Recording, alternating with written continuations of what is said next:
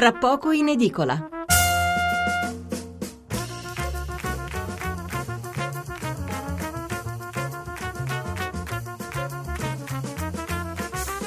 Buonasera da Stefano Mensurati e benvenuti all'ascolto di Tra poco in edicola, la rassegna stampa notturna di Radio 1. Numero verde per intervenire in diretta 800 05 05 78, numero per sms o whatsapp 335 699 29 49.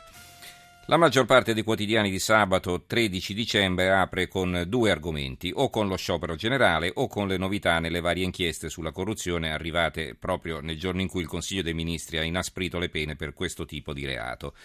Leggeremo tutto quanto naturalmente, ma dopo la chiusura della puntata di ieri con quella notizia pubblicata dall'Eco di Bergamo di quel bambino che non trova sepoltura perché la madre non ha i soldi per il funerale, abbiamo pensato di dedicare gran parte di questa puntata proprio ai tanti bambini vittime di violenze, di soprusi, di ingiustizie o di incomprensibili discriminazioni. La cronaca degli ultimi giorni ci fornisce purtroppo materiale a piene mani e noi faremo su e giù per la penisola facendoci raccontare tante storie diverse e poi commentandole coi nostri ospiti. Una puntata quindi quasi monografica, come sentirete, che chiuderemo poi con una notizia che arriva dal Galles, dove i fautori del politicamente corretto adesso sono in agitazione. La storia è questa, la bella e famosa canzone di Laila di Tom Jones, eh, gallese anche lui, e poi rilanciata anche in Italia da Jimmy Fontana, la ricorderete senz'altro col titolo La nostra favola. Questa canzone, dicevo, è da tempo l'inno della squadra gallese di rugby e viene cantata a squarciagola da tutto il pubblico, naturalmente comprese le donne. Adesso c'è chi vuole cancellare questa consuetudine perché? Perché le parole della canzone raccontano la storia di un uomo geloso, innamorato pazzo della sua Delilah e che quando scopre che lei lo tradisce la uccide. Quindi, secondo qualcuno, una canzone che inneggerebbe al femminicidio. Ma veniamo ai titoli e ai commenti sullo sciopero generale. Eh, il eh, giornale di Vicenza, apriamo con il giornale di Vicenza perché vi voglio leggere questo editoriale di Federico Guiglia intitolato e dopo gli slogan i problemi restano. Quando un grande sindacato mobilita la sua gente per lo sciopero generale, lo fa in un momento di crisi economica, di lavoro mancante, precario o insufficiente che non ha precedenti, non ha molto senso stabilire se la protesta fosse giusta o sbagliata. Da oltre un secolo il diritto a incrociare le braccia è il presupposto elementare per dare voce a chi ha meno voce, gridando in piazza tutti i suoi no a contratti, comportamenti rapporti di lavoro considerati ingiusti ma proprio perché nessuno dovrebbe chiedere all'esperta Susanna Camusso e al nuovo Carmelo Barbagallo perché l'hanno fatto, essendo diritto dovere di CGL Will rappresentare, come credono il dissenso dei loro iscritti, un'altra e diversa domanda, forse opportuna, ora che la mobilitazione nazionale è finita ed è finita anche con qualche tensione a Milano e a Torino. Che cosa speravano di ottenere? Se l'obiettivo, come sembra, era contestare la già approvata riforma del lavoro, la manifestazione è stata tardiva. Per quanto arrabbiato, lo sciopero non cambierà una virgola di una virgola la Gazzetta Ufficiale che dà vigore e valore alle leggi di Stato. Né potrà rimettere in discussione in Parlamento quello che il Parlamento ha appena deciso. Se invece il fine, e sembra anche questo, era di contestare la politica economica del governo, o addirittura la politica del governo in quanto tale, lo sciopero è ideologico e fuori posto. Spetta solo ai cittadini elettori giudicare gli atti e le parole, si spera sempre più atti e sempre meno parole di Matteo Renzi e della sua maggioranza.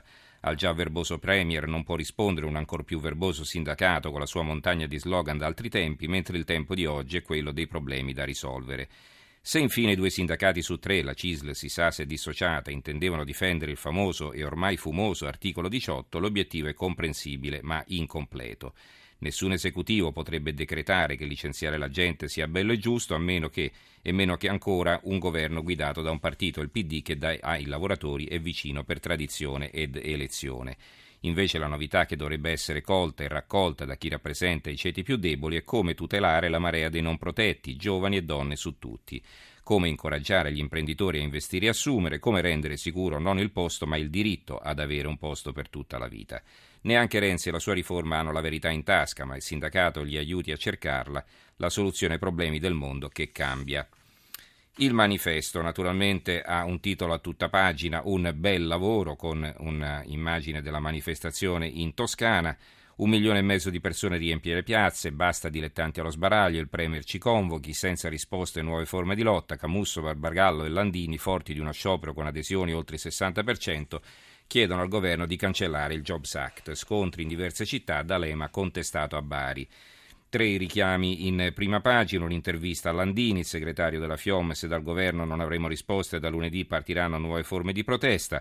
Un'intervista a Civati della sinistra PD, un patto repubblicano con chi si sente escluso, Renzi rifletta, la sinistra non è un problema interno al PD e poi una considerazione su quel che ha detto Napolitano, troppe tensioni, si discuta rispettando anche le prerogative del Parlamento e il ruolo del sindacato e c'è un commento all'interno.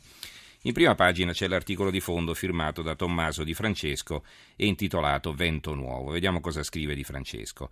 Hanno spiazzato il governo con uno sciopero riuscito e 54 manifestazioni promosse in tutta Italia dal tandem inedito CGL-WIL con la partecipazione di tanti studenti e precari. Così è stato chiaro a tutti che solo il presidio dei lavoratori difende la democrazia proprio nell'anniversario infausto del 12 dicembre 69, la data che avviò la lunga scia di sangue delle stragi di Stato.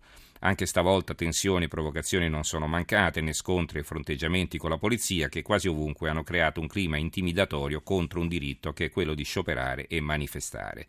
Un clima anticipato dal diktat rientrato solo per la dura risposta della CGL del governo di centro-sinistra-centrodestra con il ministro Lupi, piccolo Scelba, che ha pensato bene di annunciare la precettazione dei ferrovieri. Precettazione vuol dire che dal lavoratore che vuole scioperare si presentano i carabinieri e bontà sua dalla Turchia il Presidente del Consiglio Matteo Renzi ha riconosciuto che lo sciopero è un diritto costituzionale. Cose turche davvero senza dimenticare che la vigilia dello sciopero generale la ministra della difesa Pinotti, sponsor il Pentagono, ha annunciato la svolta della crisi italiana. Il polo italiano degli F-35 a Cameri per tutta Europa. Ecco il nuovo modello di sviluppo per il paese, la guerra, perché l'Italia alla fine comprerà 90 F-35 spendendo 13 miliardi di euro, mentre taglia salari, scuola e sanità.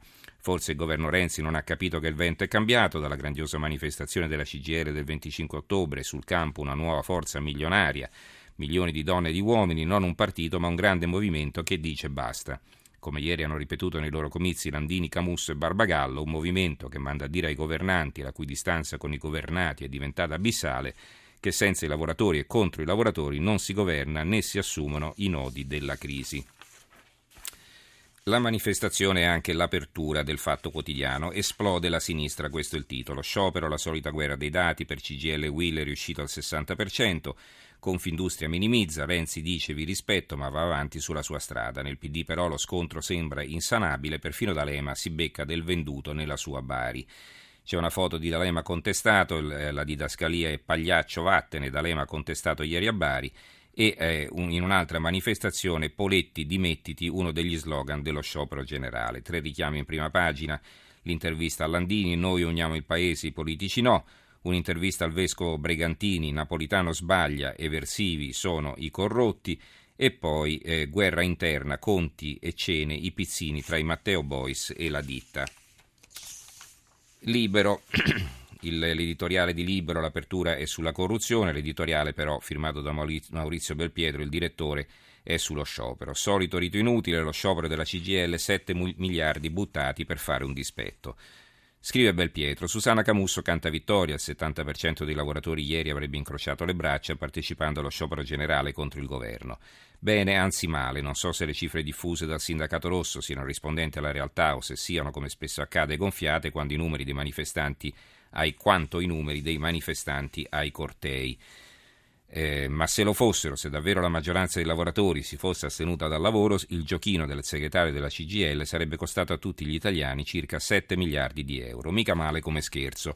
Con 7 miliardi si sarebbe potuto cancellare del tutto l'IRAP o ridurre un po' l'IRPEF, magari anche estendendo i famosi 80 euro a pensionati e lavoratori autonomi e invece 7 miliardi se ne sono andati in fumo, bruciati così in un solo giorno per fare dispetto a Renzi, il quale come ovvio può fare spallucce perché una volta passato il 12 dicembre tutto procede come prima, senza cioè che lo sciopero generale abbia spostato una virgola del Jobs Act. Naturalmente si potrebbe scrivere un trattato circa l'inutilità di una protesta che risale al secolo scorso e che forse funzionava quando il sindacato era davvero una potenza e soprattutto era in grado di condizionare il partito ma quel tempo è passato da un pezzo, il segretario della CGL non è più Luciano Lama, ovvero un tipo carismatico che poteva contrapporsi a Enrico Berlinguer che infatti non lo amava. Adesso il segretario della principale organizzazione sindacale è una signora che ripete stancamente i riti di un tempo che fu e la CGL, come la CISL o la WIL, sono fantasmi resi sbiaditi dal calo delle tessere. Mentre prima mobilitavano milioni e se non erano milioni li inventavano, adesso si limitano a qualche migliaio di manifestanti e se non ci fossero un po' di antagonisti a fare casino scontrandosi con la polizia, i cortei neppure finirebbero sui giornali. Il mattino, anche il mattino apre con la corruzione, vedremo dopo, e ci sono però due editoriali a fronte, uno firmato da Oscar Giannino intitolato Il vecchio vizio di una protesta solo politica e a fianco c'è eh, un altro eh, fondo firmato da Claudia Mancina, Le due sinistre alla svolta della modernità, quindi la sinistra contrapposta quella del sindacato e quella del PD. Il resto del Carlino, una fotonotizia a centropagina eh, sulle contestazioni a D'Alema, il titolo è Spiazzato, sciopero generale, proteste e scontri in tutta Italia, D'Alema contestato dalla piazza sindacale che voleva cavalcare. Il tempo, questo sciopero ci è costato 5 miliardi a tutta pagina, la dunata generale, i sindacati alzano la voce, gonfiano i dati sulla partecipazione, il governo li ignora, sprechi enormi per lo Stato e i black bloc attaccano la polizia. Il, l'editoriale firmato da Giuliano Cazzola, certificazione d'esistenza in vita, questo è il titolo, ve ne leggo una parte. Sforzandosi con buona volontà di attribuire un significato allo sciopero generale di ieri, è possibile individuarne uno solo, l'ansia di certificare l'esistenza in vita, peraltro non in buona salute, di due delle grandi confederazioni sindacali iscritte nella storia del Paese. Per il resto si è trattato di una stensione dal lavoro priva di senso, di un atto di ritorsione inutile e condannato a non conseguire alcun effetto. La protesta di CGL Will aveva di mira due obiettivi il Jobs Act Poletti 2.0 e il DDL di stabilità. Circa il primo aspetto è tuttora aperta sulla carta la questione cruciale e decisiva dei decreti delegati, ma quali miglioramenti sarebbero accettabili se la contestazione della legge è tanto radicale da non apprezzarne nemmeno la mediazione intervenuta tra l'esecutivo e i settori più ragionevoli della sinistra del PD? Quanto alla, manovra del bilancio, lo scenario a livello europeo non consente una differente impostazione. L'Unione Europea ha concesso ai nostri conti pubblici un periodo di libertà vigilata fino al marzo 2015.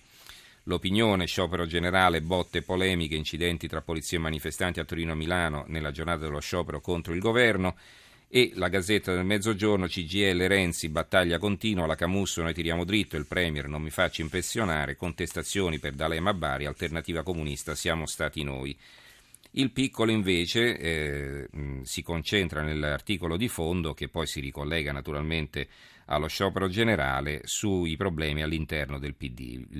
L'editoriale è firmato da Bruno Manfellotto, il titolo è PD partito alla resa dei conti.